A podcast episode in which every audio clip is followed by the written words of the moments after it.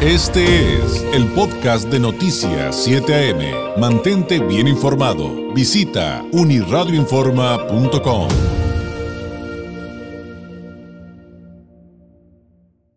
Le agradezco enormemente que esta mañana nos acompañe aquí en el estudio de Noticias 7 AM Enrique Lucero Vázquez, el titular de la Dirección Municipal de Atención al Migrante en el Ayuntamiento de Tijuana. Director, ¿cómo estás? Bienvenido, buenos días. ¿Qué tal? Muy buenos días, David. Un gusto saludarte. Un saludo a todos los que nos ven, lo escuchan en la radio y nos ven en las redes sociales.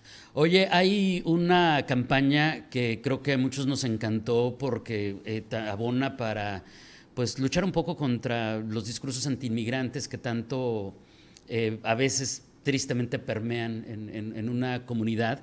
Y hoy vamos a hablar de la campaña Punto Amigable para Migrantes y Refugiados. Está, la verdad es que es, yo creo que sí es, eh, director, un ejemplo a seguir. Eh, y, quisiera que platicáramos de ello, pero antes si nos contextualizas un poquito. Em, y me refiero a qué está pasando con el fenómeno migrante actualmente. Sabemos que esto es dinámico, básicamente cambia de un día para otro, pero hay un colectivo de situaciones que en este momento se están dando em, y quisiera tu balance. ¿Qué, colectivo de situaciones? Pues, por ejemplo, las imágenes viralizadas de ayer de los que cruzan el muro corriendo, ¿no? Hasta con el perrito, que ya todo el mundo vimos.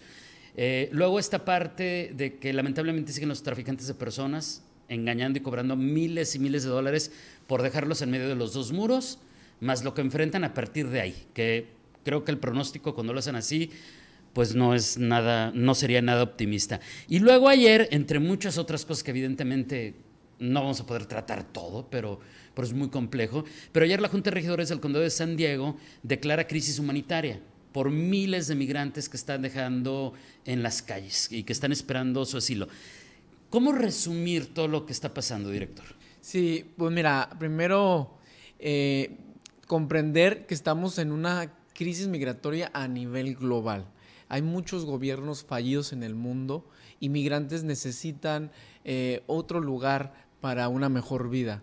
Hay conflictos en Asia, eh, sabemos el conflicto armado que actualmente está entre Rusia y Ucrania hay, autoritarismo en, esa región, sabemos el, conflicto que se suscitó en Afganistán con la entrada del régimen talibán, en Sudamérica con Venezuela, con Nicaragua y con Cuba, son regímenes autoritarios, eh, el tema de la inseguridad en, Centroamérica y bueno, también al interior del país, en, en, Michoacán, Guerrero y lo que vimos en Chiapas. Y eso es lo que provoca el desplazamiento forzado de personas que necesitan un lugar mejor para vivir. Y Tijuana, por la posición geográfica en la que nos encontramos, la cual no vamos a poder cambiar, cerca del país que abre las puertas a la migración, hay que reconocerlo, históricamente es un país que ha albergado a miles y miles, millones de personas de todo el mundo, de muchos países, vemos ciudades como Chicago, Nueva York, donde ya las mayorías son los migrantes, ¿no? De, de varios países del mundo. Y bueno, Tijuana es la puerta más segura que aproxima al solicitante de asilo a Estados Unidos. Por ejemplo, yo te doy un ejemplo, una persona de Angola o, de un país de África, pues no va a poder viajar directamente a Estados Unidos con una visa de turista, no, no se la van a aprobar. y hasta por los costos, ¿no? Por los costos. Entonces, ¿qué es lo que hace una persona del continente africano? Pues baja a Brasil, que otorga visas humanitarias, y de ahí emprende su marcha hacia la puerta Tijuana. Entonces, las, las, ciudades fronterizas entre México y Estados Unidos está totalmente desbordado. Tapachula, la entrada de para Centroamérica también están desbordados por todos estos millones o miles o cientos de personas que quieren llegar a Estados Unidos para solicitar asilo. En Tijuana tenemos más de 32 albergues y están en su, casi en su máxima capacidad y alrededor viven 4.500 personas. En Tijuana se estima que hay 14 mil solicitantes de asilo que están esperando ingresar a Estados Unidos con la aplicación de CBP One, que es la aplicación, la única vía ordinaria, la única vía legal, ordenada y segura para ingresar a Estados Unidos a Estados Unidos de manera legal que te garantiza tu ingreso. Pero pues hemos visto que personas se desesperan porque estas citas no llegan rápido, están tardando entre tres o cinco meses en llegarles la cita. Inmigrantes se, desesperan o contratan a, estas personas que los cruzan de manera irregular, donde arriesgan sus vidas. Ya vimos hace dos semanas el fallecimiento de una mujer en, a la altura de Otay que cae eh, a la altura del muro. Horrible, muy eh, triste, muy, muy triste. Exactamente, y otros ahogados en playas de Tijuana o en el desierto. Hemos visto los cadáveres que se han encontrado. Entonces, migrantes se desesperan, caen en el engaño también por la desinformación. También hay mucha desinformación como lo que pasó en Piedras Negras.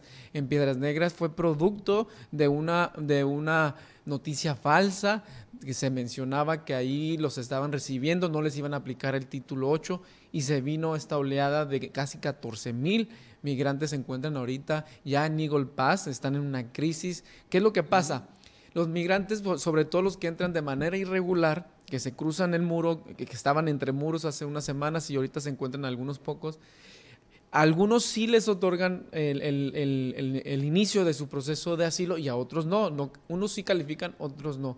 ¿Cuáles podrían ser los criterios? Depende mucho de la nacionalidad, depende mucho de que vengan en familia, depende mucho el idioma, depende mucho de las condiciones de la persona.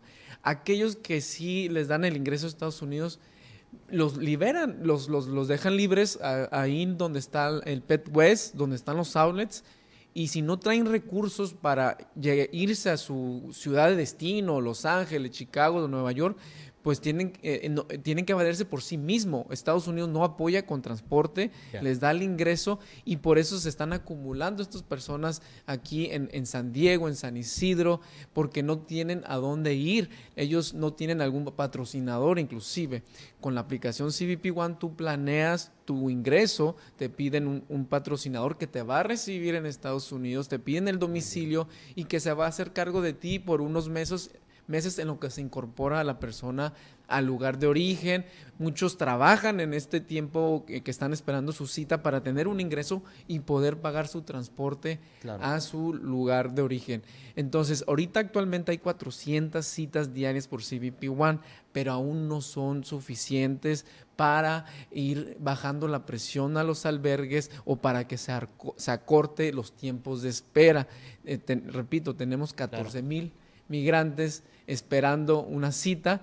Entran 400, pero te llegan 500, 600. O llegan, entran 400 y llegan 1000 y, así nos vamos. Hay una investigadora de la Ibero que, que decía que hay una caravana muy importante que está circulando ya por la zona del Darién, que es, ah, sí. que es muy peligrosa y dicen, eh, han manifestado que su visión es llegar a Tijuana. Entonces, eh, y, hablan de Tijuana como, como, como su punto ideal para poder llegar a la Unión Americana. Eh, se ha actualizado esta información porque también se ha dicho es que en cosa de mes, mes y medio van a llegar otros 10.000 haitianos, otra caravana. ¿Qué podremos esperar en ese sentido? Mira, difícilmente veo que llegue una caravana a Tijuana. Eh, migrantes han optado otras rutas. Los venezolanos optaron la ruta de Juárez eh, y optaron la de Piedras Negras. ¿Por qué esas fronteras? Porque es una frontera natural, no hay muro, sino está el río Bravo o el río Grande. Entonces hay unas zonas donde no más cruzas el río, si no está eh, eh, el río en su máxima capacidad, pues cruzas y te llega el agua a la cintura y ya te encuentras de Estados Unidos, ya te entregas a la, a la, a la patrulla de bordo patrol. Aquí en Tijuana tienes que saltar el muro, eh, que para ellos es más difícil. O, o dos muros o tres muros. Exactamente, entonces optan por estas rutas. Ahora bien, cuando entra una caravana por el sur de México, por Tapachula, lo que hace el Instituto Nacional de Migración es negociar con esa caravana, les otorga los permisos rápido. La caravana, ¿por qué, ¿por qué se forman? Por la desesperación de no tener una respuesta en la, en la frontera sur de Tapachula, la Comar, la Comisión Mexicana de Ayuda a Refugiados, es la que les da eh, es la solicitud de refugiados a todos ellos, pero hay cinco personas para atender a toda esa migración que, como bien lo dijo la compañera del la Ibero, que vienen que vienen atravesando la selva del Airén, que vienen de todas partes del, del mundo. Mira, en Tijuana con CBP One han ingresado 70 ciudadanos de 70 países, de 70 países distintos. Hablo Rusia, Venezuela, Nicaragua, Uzbekistán, Kirguistán, República de Mauritania, Perú, países inimaginables han ingresado. Entonces ahí es donde entra toda la migración que no tiene recursos, porque hay otra migración que llega por avión, la rusa, la de Ucrania, eh, algunos de Colombia, algunos de Brasil, que llegan en avión como turistas, se hospedan en hotel y esperan su cita programada de CBP One. Los que llegan en el sur, pues ahí hay un tapón porque no hay suficiente personal para desahogar todas estas solicitudes. Entonces se desespera, esos migrantes irrumpen la frontera sur, se crea la caravana y el INAMI trata de negociar ya cuando van por Oaxaca, eh, les entregan las tarjetas de razones humanitarias para que se desintegre y cada quien tome un autobús y se vaya por su propia y, y será más difícil que sigan como caravanas el norte, aunque pues muchos van a seguir intentando, evidentemente, ¿no? Así es, sí.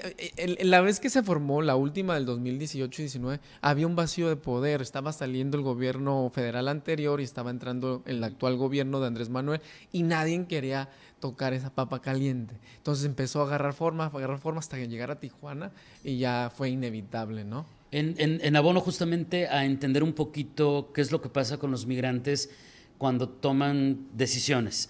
Em, tenemos que hacer una pausa, si me lo permite, director. Hacemos un corte eh, súper rápido.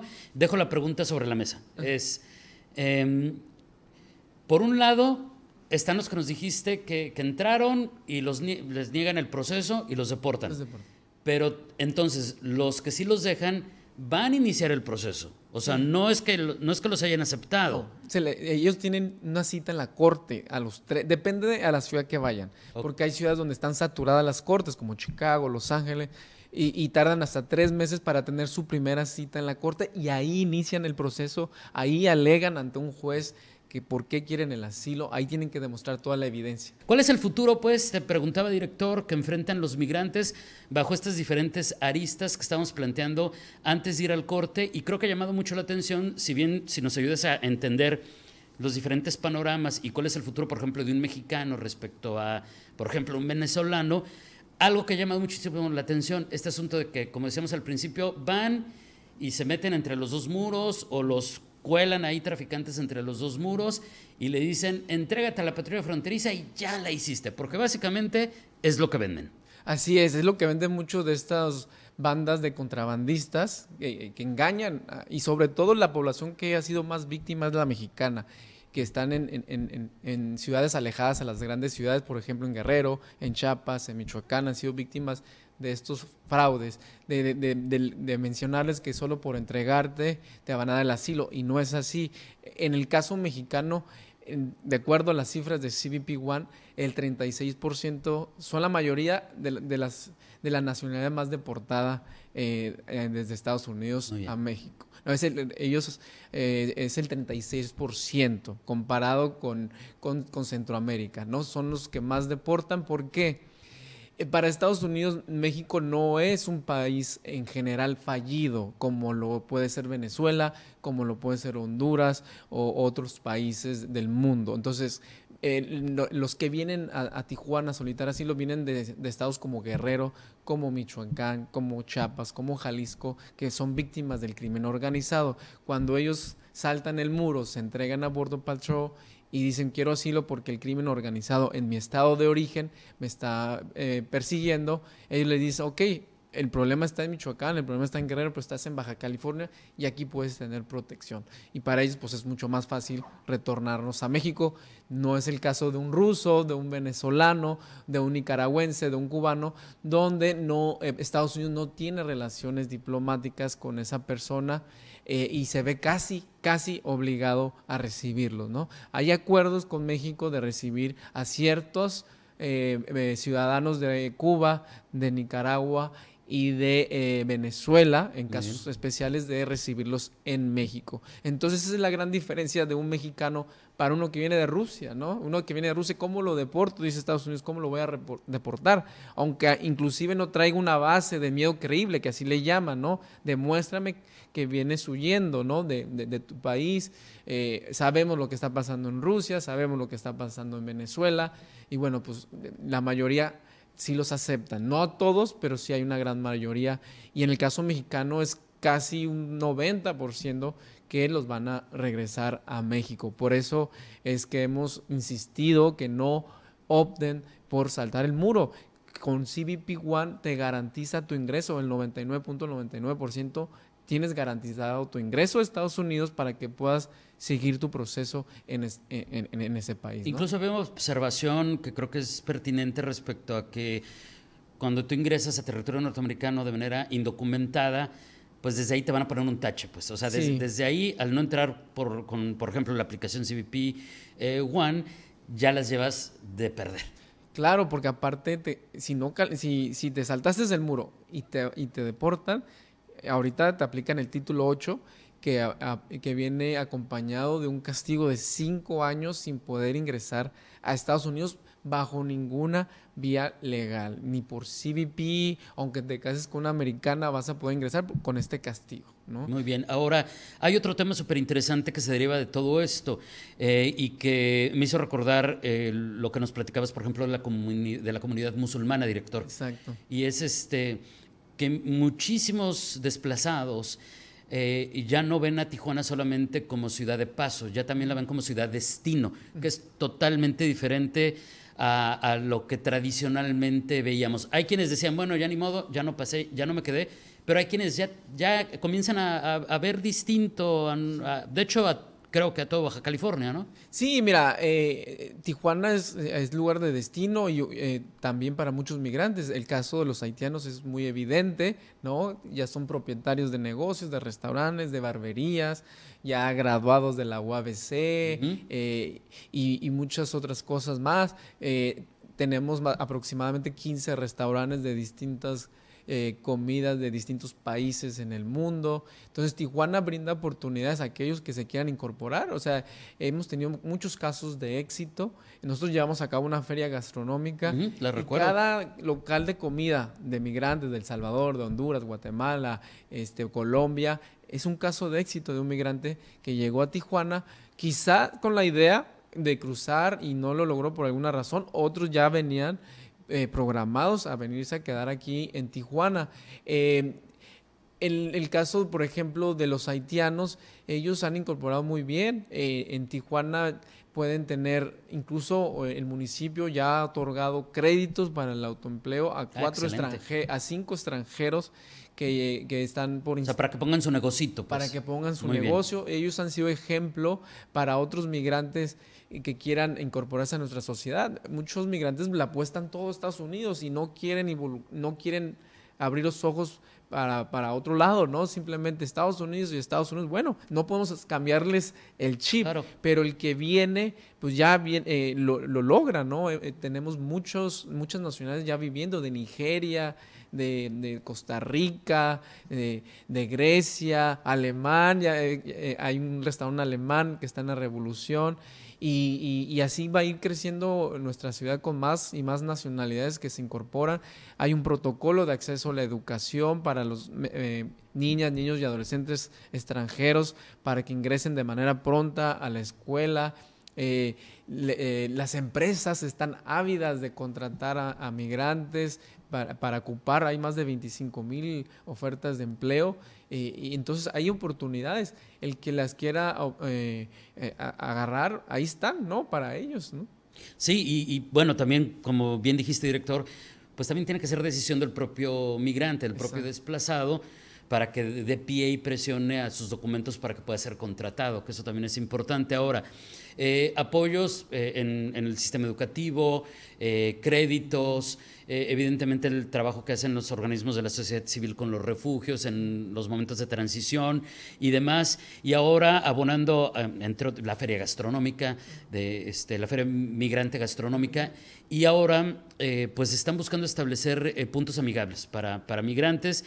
Eh, arrancaron ya con un cafecito, tengo entendido, ahí cerquita del Chaparral, pero esto buscan que sea todavía más grande. ¿En qué consisten y cómo funcionarían? Sí, mira, ante la situación que acabo de comentar, que estamos en una crisis migratoria eh, a nivel global, eh, para la presidenta municipal Montserrat Caballero, es una de sus prioridades salvaguardar la integridad física y patrimonial de los migrantes y está consciente del reto que implica de eh, de que la información veraz y oportuna llegue a todos los migrantes y refugiados que están llegando a Tijuana.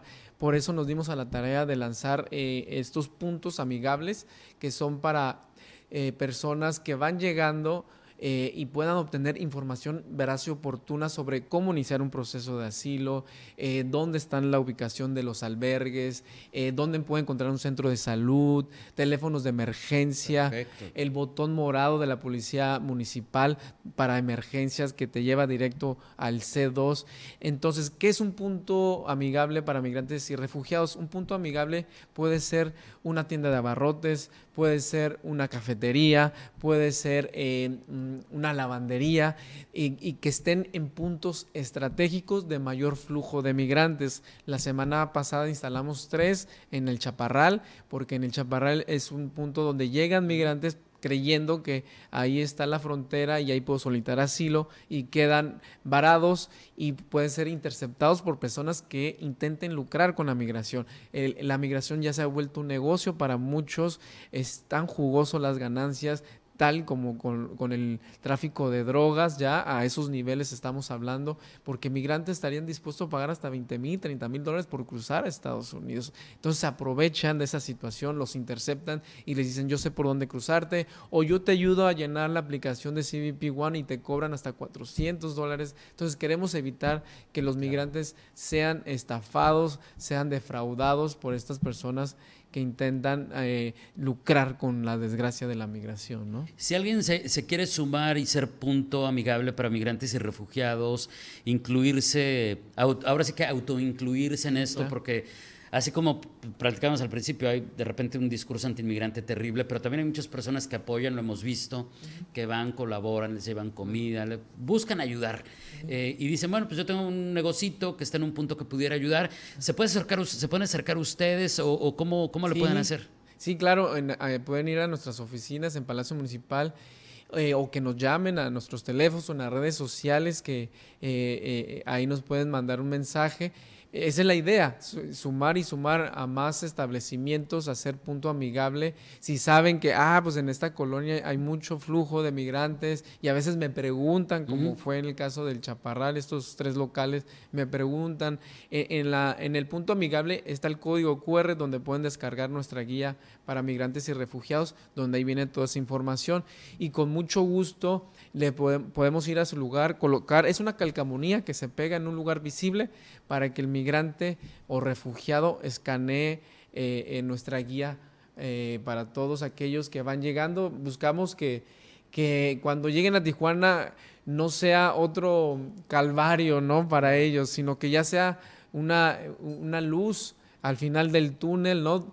Para aquellos que quieran llegar a Estados Unidos o que quieran ver a nuestra ciudad como destino, ¿no? Y partimos de la premisa, director, que creo que es muy importante, aunque a muchos les suena cliché, de que la información correcta, verificada y adecuada es lo que los va a ayudar antes que otra cosa. Claro. Cuando ustedes escanean el código QR, pues se van a encontrar que aquí vienen las preguntas frecuentes, los, los, temas, los temas principales para decirle a todos los migrantes de primera mano qué pueden hacer, qué no deben de hacer, con qué tienen que tener cuidado, a dónde se pueden acercar. Entonces, eh, creo que eso es básico.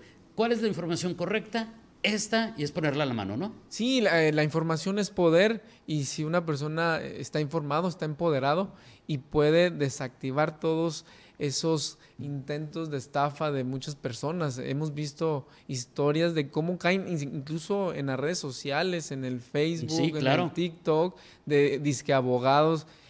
recuerden que el proceso de CBP One, el proceso de asilo es totalmente gratuito, no tiene ningún costo, no requieres la intervención de ningún abogado, eres tú y la aplicación. Listo, no necesitas más ya cuando estés en Estados Unidos, ya con, eh, tú tengas el, autorizado tu ingreso, ahí sí tienes que contratar un abogado de Estados Unidos que te va a eh, acompañar en tu juicio de asilo. Director, te agradezco enormemente. Seguiremos, si nos lo permites, hablando de este tema que, eh, como ya vimos, es complejo, inacabado y dinámico. Así que tendremos que ir actualizando estas temáticas, cómo nos podemos sumar para algo tan sencillo como brindar la información correcta, eh, esté disponible para todos. Eh, muchísimas gracias, por aquí te esperamos de regreso muy pronto. A ti, David, gracias por este espacio, gracias por compartir esta información al público. Gracias. Es Enrique Lucero Vázquez, el titular de la Dirección Municipal de Atención al Migrante en el Ayuntamiento de Tijuana. Este fue el podcast de Noticias 7am. Mantente bien informado. Visita unirradioinforma.com.